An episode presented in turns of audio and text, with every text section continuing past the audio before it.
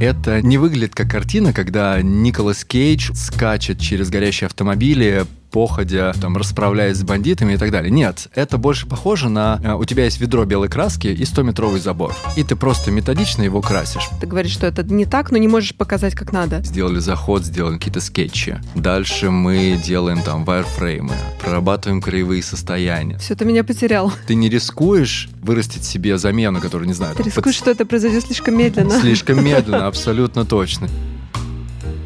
Привет, друзья! Это подкаст «Анатомия дела». Здесь мы по-прежнему говорим исключительно с профессионалами про профессионализм в метаконтексте, в сферах, которые сейчас наиболее актуальны. И поэтому сегодня поговорим о разработке мобильных приложений. А в гостях у меня Дмитрий Мороз, директор дизайн-студии «Футура» by Redmond Robot. Дима, привет! Привет, Катерина. Слушай, ну, Redmond Robot достаточно известная компания на рынке мобильных разработок, приложений, всего такого. Насколько я знаю, компания в 2018 году вошла в тысячу самых быстрорастущих компаний Европы рейтинга Inc. 5000 из чего я делаю вывод, что, видимо, в рейтинге было, по крайней мере, 5000 компаний.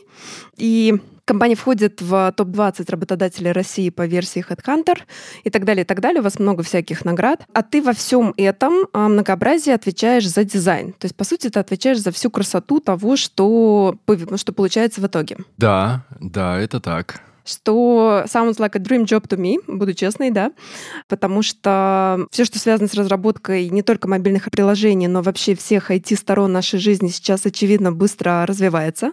А когда мы слышим слово дизайн, то всплывает еще что-то творческое, креативное, где-то, где люди рисуют, взаимодействуют с клиентами и так далее. Очень здорово, что ты возглавляешь этот блок дизайна, но думаю, что ты не сразу оказался на этой позиции, поэтому, наверное, хотела бы я начать с просьбой о том, чтобы ты рассказал, как ты оказался на текущей позиции, какие вот основные вехи в своем профессиональном пути ты мог бы выделить. Наверное, весь мой путь, если смотреть на него так ретроспективно, не только мой, он зачастую нам кажется таким гладким, понятным, и возникает иллюзия того, что все было спланировано. То есть ты прям четко шел по определенной лестнице, но что, конечно, не так. Ну, особенно, наверное, в сфере разработки мобильных приложений вряд ли 20 лет назад а, было можно спланировать такую карьеру. В разработке мобильных приложений вообще я оказался три года назад, на самом деле. А до этого было масса ну как масса, да, было несколько таких значимых изменений. И если говорить о, опять же, вспоминать о моем пути, то в какой-то степени это, наверное, напоминает такую погоню за возможностями и, что называется, не чураться их использовать. Что я имею в виду? Если говорить о каком-то управленческом опыте, то есть был основной, наверное, такой переломный момент, когда даже забавно об этом вспомнить. Это был конец двухтысячных, 2009 год. И если позволишь, я Давай, расскажу вспоминай. коротко совсем эту историю. Меня к себе вызывает коммерческий директор компании, в которой я в тот момент работал, и рассказывает следующее, так аккуратно, почти вкрадчивым голосом, говоря мне о том, что, ты знаешь, Дима, у нас сейчас есть проект э, международной экспансии, и мы высаживаем наших представителей в разные страны, но есть одна страна, в которую упорно никто не хочет ехать. Я в тот момент, мне было 26, наверное, 27 лет, и э, я был открыт к возможностям, назовем это так. И он говорит, это Индия. Я говорю, да, отлично, поехали. Он говорит, нет, стой, стой, стой, подожди. Тебе нужно там несколько дней подумать, принять решение, и потом я говорю, ну, была как раз такая ситуация, что, в принципе, особо меня здесь ничего не держало. Вот, поэтому, недолго думая, собравшись, оказался там и оказался в ситуации, когда в стране, в которой, очевидно, никто не говорит на русском языке, мне нужно было нанимать людей, мне нужно было их как-то коучить и так далее, и это был ну, немножко месс, но это был вот как раз тот самый переломный момент, когда я понял, о, это интересно, это круто. Вот. Слушай, ну ладно, по-русски не говорят, но по-английски же говорят. По-английски говорят, но специфика. То есть у них есть специфический такой прононс, который даже зачастую непонятен ребятам, там, прожившим долгое время в Штатах, например. А у тебя самого английский на тот момент был норм? Хотелось верить, что он был норм, но оказавшись там, мне пришлось резко собраться, все свои какие-то полученные знания аккумулировать, и где-то буквально за 2-3 месяца очень быстро в этом вопросе прокачался, конечно. А были еще какие-то такие навыки, необходимость которых ты почувствовал вот как раз на тот период работы в Индии? Что тебе чего-то не хватало, или, не знаю, в универе надо было лучше учиться, или без разницы, как ты учился в универе, потому что там этому все равно не учили. Кажется, что в тот момент я получил болезненный опыт. Я имею в виду, что рефлексируя впоследствии, я понял, что менеджмент — это не только слово, что это предполагает под собой массу вещей в твоей повседневной работе. Элементарно я вспоминаю то, как я набирал ребят в команду. Я, наверное, большую часть вопросов, которые задавал, я как-то спешно нахватался и в Гугле, и поэтому это все было очень шаблонно. И сейчас вспоминаю, думаю, боже, что это было? И вот тогда я понял, что да, есть моменты, есть нюансы, которые нужно, очевидно, прокачивать себе и улучшать. А напомни, какое у тебя базовое образование? На кого ты учился? Я радиоинженер. То есть ты учился в инженерном вузе? Совершенно верно, Логически да. восстанавливаю да. я. А, можешь сказать пару слов вообще о инженерном образовании? Кажется ли тебе, что это классный старт практически для любой карьеры, да, потому что это дает какой-то там basic set of skills? Или все таки если бы ты мог опять-таки отмотать назад, для своей текущей позиции ты бы выбрал какой-то другой вуз, другое направление, может быть, не инженерию совсем? Вряд ли я бы выбрал что-то другое. Больше того, особенно последние, наверное, пару лет я очень увлекаюсь э, нон-фикшн литературой в области физики, математики. Как бы это странно ни звучало, потому что технические специальности, я ни в коем случае не обесцениваю другие гуманитарные специальности, но в моем случае я понимаю, что это имело очень полезный эффект, поскольку это закладывает в голову определенный setup с точки зрения вообще мышления, и подходов к решению задач. И я для себя сформулировал такую вещь, которая, не знаю, возможно, будет кому-то полезна, что любая задача по определению является инженерной. То есть у нее есть определенные составляющие. Есть Ты имеешь определен... в виду ТРИС или не только? Не только. Вот в более широком, наверное, понимании. То есть у нее есть какие-то ограничения, есть средства ее разрешения и так далее, поэтому, по большому счету, любая задача решаема. Наверное, такой очень важный вывод, и кажется, что эти вещи, они в какой-то степени приходят из технического бэкграунда. Окей, okay, соответственно, был инженерный вуз, а, был период работы в Индии. Это уже была сфера, связанная с IT-разработками? Да, это была софтверная компания. Потом ты возвращаешься в Россию. И, не совсем. Или, или нет, где мы сейчас? Не совсем. Там был у меня такой вояж довольно продолжительный. После Индии было где-то порядка полугода Сингапур с похожей миссией. Дальше была Восточная Европа. То есть два года я прожил в Болгарии, ну и, соответственно, перемещался очень активно по странам Восточной Европы. Но в какой-то момент ты все-таки вернулся в Россию. И что было дальше? Перед тем, как ты оказался на своей текущей позиции? По возвращении в Россию, спустя непродолжительное время, я поступил на MBA. То есть, проведя... Потому что уже почувствовал, да, что техническое образование — это хорошо, но не хватает Очевидно, не хватает. То есть я, у меня начал в голове формироваться образ будущего меня, я видел себя на управленческой позиции. Во-первых. Во-вторых, очевидно, существует некий ореол вокруг образования бизнесового, именно of Business Administration. И тогда еще живя в Болгарии, я не оплавился, но активно изучал информацию по поводу того, чтобы поступить на именно вот на это направление, назовем так. И когда вернулся в Россию, понял, что все, ну, действительно пора. Окей, okay, ты получил MBA, и вот уже потом ты оказался в роботах? Или еще что-то этому предшествовало? Хочу сказать, что MBA, справедливости ради, это ни одно формальное образование не заменит практику. Поэтому мне повезло, и в период своей учебы в MBA я проработал в международной компании, это был немецко-швейцарский концерн. Далее я работал в IT-консалтинговой компании в России, то есть получил если работая в международном концерне, я работал в основном с партнерской сетью, а работая в IT-консалтинге, я получил очень большой опыт работы непосредственно с конечными заказчиками, с клиентами. Да, и это ну, несколько иная вещь. И все вот это в совокупности, и некое академическое образование, и опыт, и на самом деле очень полезное наблюдение за тем, как работают менеджеры, управленцы за рубежом. То есть это прям определенная культура, хочу сказать. А далее работа в IT-консалтинге, и вот все это вместе сложившись, в конечном итоге оказался в Redmond Robot.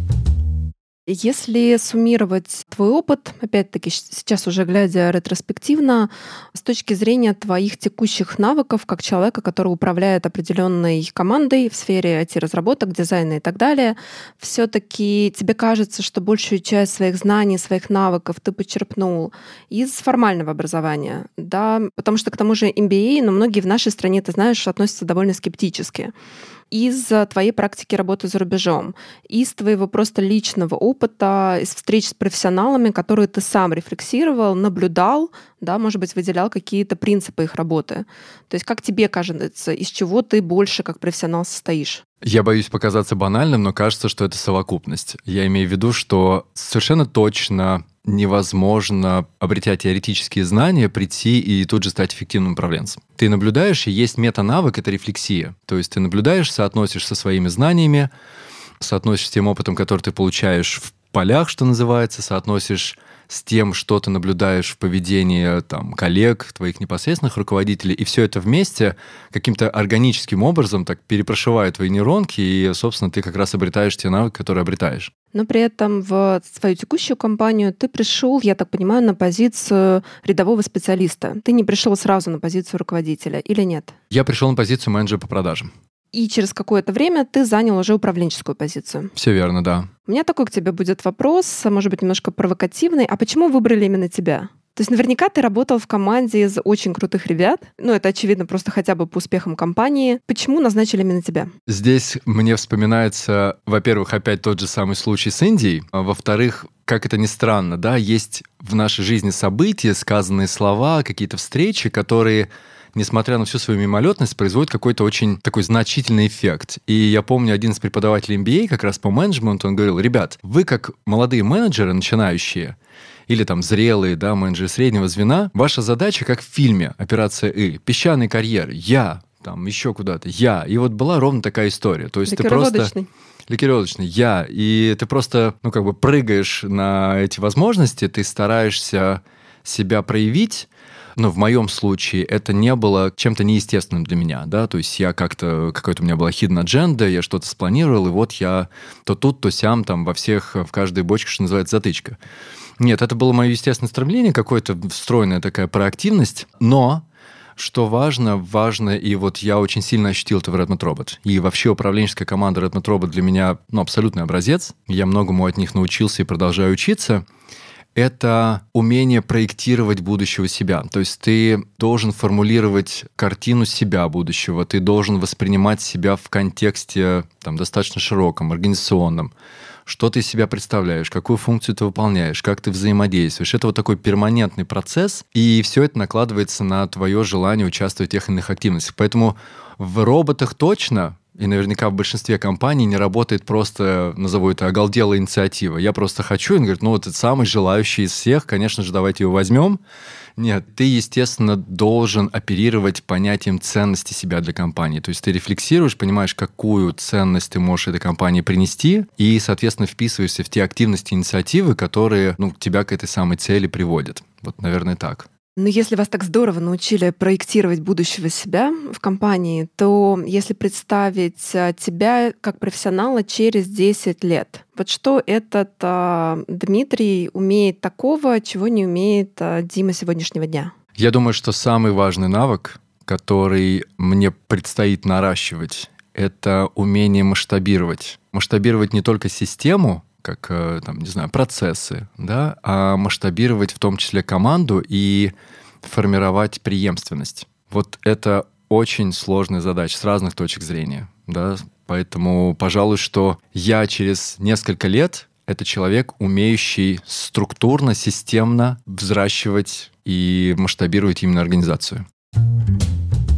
Обычно, когда речь заходит о преемственности, мы сталкиваемся с таким моральным блоком того, что многих профессионалов на самом деле очень трудно замотивировать всерьез работать с молодыми ребятами не для галочки, а вот так трушно, да, чтобы вырастить суперпрофессионалов. Потому что где-то там deep down есть опасение, что ну, я сейчас выращу этого товарища, собственно, он же меня потом и заменит на этой прекрасной работе. Тем более в такой сфере, как мобильные разработки, все, в общем, так быстро меняется, придет новое поколение, они во всем этом будут разбираться лучше. У тебя нет такого опасения? Такого прям опасения нет. И, наверное, поясню, почему. Во-первых, потому что, ну, не знаю, кажется, что отчасти это определяется вообще общей культурой компании. То есть э, наверняка есть компании, в которых культура сложилась таким образом, что люди действительно, что называется, держатся за свои кресла. А у нас и наверняка там, повторюсь, во многих компаниях практика такова, что ты постоянно развиваешь. То есть компания растет, как, не знаю, как расширение вселенной, да, вот она растет перманентно с какой-то огромной скоростью, и растет настолько быстро, настолько интенсивно, что не всегда хватает даже кадров, чтобы заместить необходимые места, пространство и так далее. Поэтому тут проблема обратная. Ты не рискуешь вырастить себе замену, которую, не знаю... Ты там, рискуешь, под... что это произойдет слишком медленно. Слишком медленно, абсолютно точно. Я вот поэтому обращаю на это такое внимание и на этот навык, как тот навык, который мне необходимо будет обрести в будущем. Но при этом все равно всегда есть так или иначе плюсы и минусы даже в самой классной работе. Ты мог бы выделить какие-то ключевые кайфы, что тебя прям прет в вашей деятельности, от чего ты получаешь максимальное удовольствие, от предвкушения о чем вот просто до утром просыпаться хочется. И наоборот, какие-то подводные камни, про которые важно понимать с ребятам, которые, например, нас слушают и думают, ну, это идеально. Айтишная сфера развивается очень быстро, явно нужно туда идти, а потом занимать там руководящую позицию.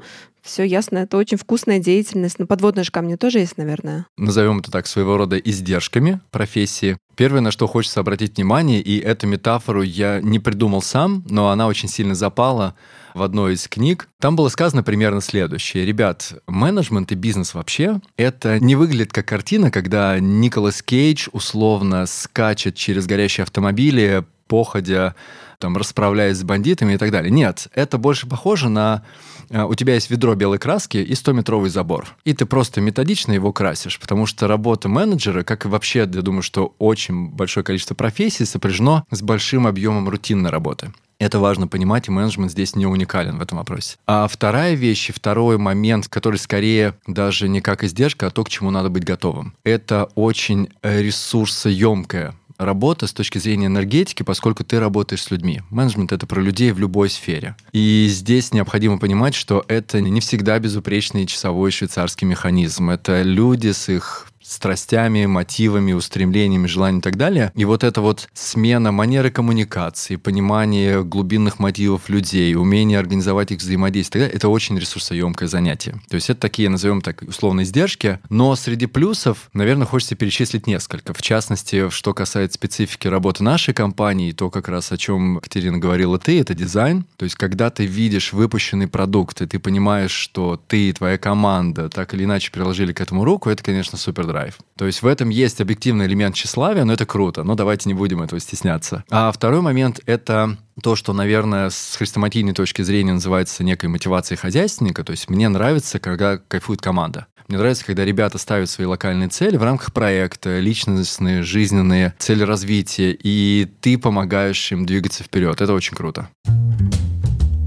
А какие бы гласные и негласные законы этой профессии ты мог сформулировать? Приведу пример. Да? Один из моих наставников как-то сказал, что, мол, Катя, запомни, когда бы ты, в общем, никем, кем бы и так далее не руководила, лояльность важнее профессионализма. И я помню, меня тогда это очень сильно ранило, потому что я была с этой мыслью категорически не согласна. Мне прям хотелось сказать, ну как же так? Да, конечно же, профессионализм важнее. Мы же должны быть непредвзяты. Ну и что, например, что этому человеку я лично не очень симпатична. Но если он профессионал, это самое-самое важное. Мы будем именно его двигать. Как вы можете вообще так говорить? Это попахивает кумовством и так далее. Но с возрастом я стала понимать, что очень многое в человеке можно воспитать, развить и так далее.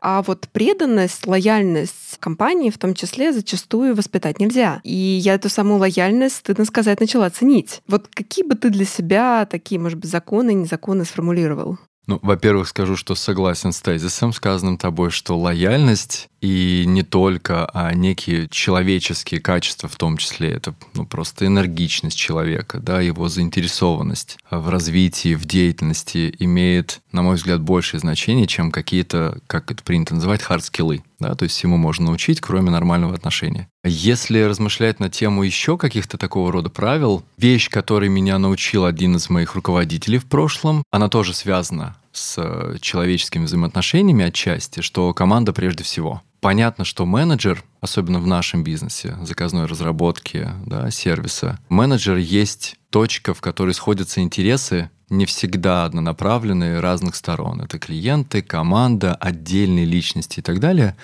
Но что бы ни происходило, если твоя команда окей, что исходит из первого тезиса, да, что ты окружаешь себя лояльными, энергичными, заинтересованными людьми, то соблюдение их интересов умение их слышать. Это тоже очень важный тезис. Собирая команду, ты подбираешь людей максимально полярных с разными скиллами, или тебе важнее, чтобы они были а, не знаю, маленькие ты, да, то есть все достаточно такие одинаковые, с примерно одними и теми же классными скиллами?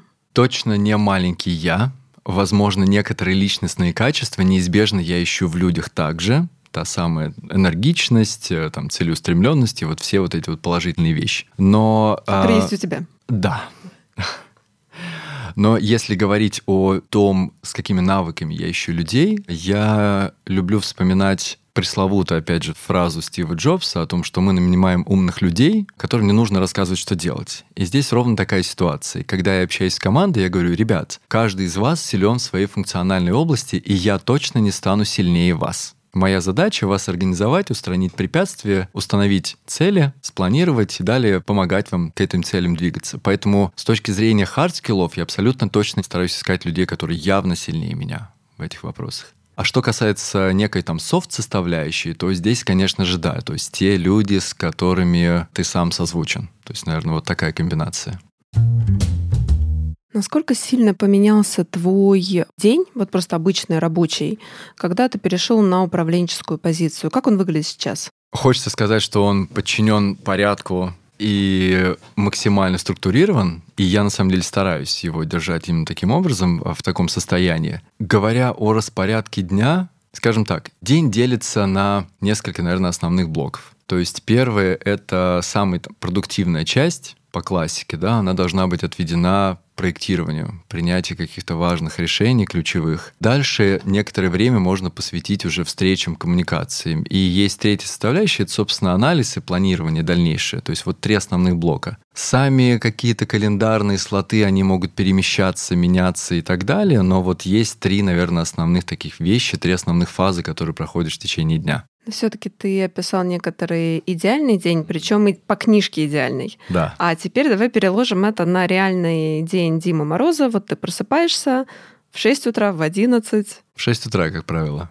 Что происходит дальше? Дальше по классике. Я не буду здесь подробности про завтрак и все остальное, но я стараюсь утром выделять время для чтения. Это то время, когда ты очень хорошо усваиваешь информацию и способен приходить к каким-то хорошим, красивым идеям. Дальше утро я стараюсь отводить, если мы работаем в рамках какого-то проекта или какую-то задачу решаем, я стараюсь отводить утро для синка с командой, чтобы задать общее направление, убедиться, что все окей, и люди могли двигаться дальше. Потому что даже я помню, что Илон Маск как-то об этом писал, что первое, что он делает, когда открывает глаза, это отвечает на имейлы, потому что он человек, от которого зависит движение, развитие и действие большого количества людей. Также здесь. Утром ты задаешь некий общий тон, ты удостоверяешься, что люди понимают, что они будут делать, и это условно время до где-то до 11 утра. Соответственно, дальше, после вот этих утренних синков, где-то в районе там, полудня, есть время для проектирования. То есть можно заняться какими-то задачами, либо встретиться с э, уже не только с проектными командами, ну, поскольку я так или иначе погружен в проекты, да, то есть не в силу контрол-фрикинга, а в силу моего стремления делать наши продукты супер круто и помогать команде преодолевать какие-то препятствия прежде всего, да, там коммуникационные, организационные, разного рода. Поэтому первая часть дня — это синк с командой, Дальше это либо проектирование, либо там работа с корреспонденцией, либо подготовка каких-то документов, или это может быть какие-то встречи там с вышестоящим руководством. И остаток дня — это, честно признаться, то тут, то там немножко пожары, неизбежно внешние какие-то инциденты возникают, и все-таки аналитика и понимание того, что делать дальше. Но на самом деле это все равно еще такая идеальная картина. Параллельно смартфон, то есть как только я там оказываюсь в транспорте, я открываю телефон, и, в общем, понеслась. И этот процесс не прекращается в течение всего дня. Поэтому, да, есть осознанные какие-то фазы, и все они сверху вот покрыты еще вот такой перманентной коммуникацией. Но ты, насколько я знаю, ты прям такой фанат эффективности, да, эффективного планирования дня, О, да. жизни, управления. И как вот ты для себя сформулировал, где все-таки вот эта вот грань между эффективным планированием и структурированием всего и вся и какой-то спонтанностью, радости от жизни, возможности сделать то, что хочется вот прямо в моменте? Вспоминаются слова о том, что дисциплина есть высшая степень контроля, и в моем случае я не знаю, насколько это прозвучит, вот пытаясь ответить коротко, не буду ли я выглядеть каким-то фриком, но... Ну, ты попробуй, мы решим. Да, окей. Э, я планирую даже отдых, причем планирую его тоже слотами. Я понял, что есть две чаши весов. На одной чаше находится некое внутреннее стремление к спонтанности. На другой чаше находится тревожность по поводу того, что работа никогда не заканчивается, всегда хочется что-то доделать и так далее. И если мой отдых не спланирован и четко не засетаплен даже в календаре, то я, скорее всего, буду тревожиться на тему того, что вот я что-то не сделал, у меня свободное окно в календаре, вот мне нужно что-то поделать. Поэтому я решил даже отдых подчинить распорядку, это мне действительно помогает, когда я отдыхаю, отдыхать. Вот настолько. Ты не берешь телефон? Я, да, я стараюсь... Это не digital detox, это вот какой-то информационный детокс. То есть я ставлю на мьют и стараюсь вечером все-таки проводить время иначе. Ну а если ты, тем не менее, в рабочем процессе чувствуешь, что ну, не идет, да, ты будешь все равно упорно продолжать, там, не знаю, добить этот, эту тему, этот проект, или ты отступишь, не знаю, сделаешь что-то другое, а потом к этому вернешься. Вот есть у тебя какие-то такие лайфхаки ежедневные? Да, есть, они тоже связаны с календарем и сформулированы не следующим образом. Если ты хочешь что-то сделать, сядь и начни, не ожидая идеальный результат, то есть трезво соотноси свои ресурсы и э, те потребности, на практике это выглядит очень просто. Если у меня под какую-то задачу выделен слот, например, часовой, я сажусь и начинаю делать без ожидания того, что результат может быть идеальным. То есть ты планируешь реверсивно, у тебя есть какое-то время для того, чтобы эту задачу завершить, ты раскидал ее по дням, понимаешь, сколько в совокупности занимает это времени, раскидал его по дням. То самое время. Поэтому, когда у тебя есть слот, посвяти его именно этому делу. Не обязательно ты закончишь его сразу, просто продолжи делать. И таким образом ты придешь к результату. Вот, наверное, такой подход как выглядит бэк-офис той красоты, которую они видят у себя в телефоне? Есть две основных, наверное, активности. Это активность непосредственно там создания чего-то, да, это дизайн макеты, это прототипы, различного рода артефакты. Есть процесс коммуникации. То есть так случилось, что это именно некая умственная деятельность, и всегда лучше и необходимо обращаться к э, умам других людей, более опытных, да, то есть идеальное решение, оно рождается в рамках каких-то коллективных, там, коллаборативных действий. Поэтому есть два основных направления, два основных типа деятельности. Первое — это некая коллаборация, то есть мы можем штормить, мы можем обсуждать, мы можем выбирать какие-то направления, и важно понимать, что даже дизайн цифровых продуктов — это не есть некое однотактовое действие. То есть кто-то сел и как-то раз его и спроектировал. То есть мы всегда, что называется, методом прогрессивного JPEG. В первой итерации мы сделали заход, сделали, не знаю, какие-то скетчи. Дальше мы делаем там вайрфреймы. Дальше делаем уже готовый дизайн-макеты прорабатываем краевые состояния. Все ты меня потерял. Да, я к тому, что это процесс действительно, он, во-первых, довольно продолжительный временами, а во-вторых, он итерационный. Поэтому это коммуникация, обсуждение, выбор направлений и дальше его отработка. Переделываем, переделываем, дорабатываем, переделываем. Все, вот лучшее слово, да. Именно переделываем, переделываем, доводя его до идеального результата. Совершенно верно. Давай все-таки два слова скажем про пандемию. Правильно ли я понимаю, что поскольку вы изначально были в цифре, в общем, на вас вся эта история с точки зрения организации дня, организации труда повлияла меньше всего? Значительно меньшей степени, я уверен, чем те ребята, кто работают, ну, есть там бизнес битов, есть э, бизнес атомов, да, то есть те ребята, кто работал в физической среде, в офлайне, очевидно, пострадали значительно сильнее, наверняка. Сложно оценить насколько, но точно сильнее. В нашем случае, да, мы пережили это легче, то есть сам период пандемии, к нашему даже собственному удивлению, мы пережили с э, хорошими результатами но это не, не может не отражаться. То есть даже по признанию ребят из команды, вот это вот микро взаимодействие, которое ты можешь позволить себе в офисе, вот эта вот перманентная креативная среда, она стала очень дискретной. То есть мы собираемся для того, чтобы креативить, вместо того, чтобы креативить 24 на 7. И вот это влияние было. Больше того, это отразилось на тех ребятах, кто ну, там, помоложе, назовем так, да, не с точки зрения, возможно, возраста, а с точки зрения, прежде всего, опыта, потому что ребята нуждаются в том, чтобы их направляли, их помогали, и всегда проще было постучать по плечу и там коротко посоветовать. Сейчас же это все сопряжено. Привет, есть ли у тебя время, слот в календаре, и, в общем, все это очень сильно, достаточно сильно тормозит процесс. То есть тоже вот эта плотность, да, немножечко потерялась, а, более все разреженным стало. Да, вот именно разреженность, разреженность нашей коммуникации, она аффектит.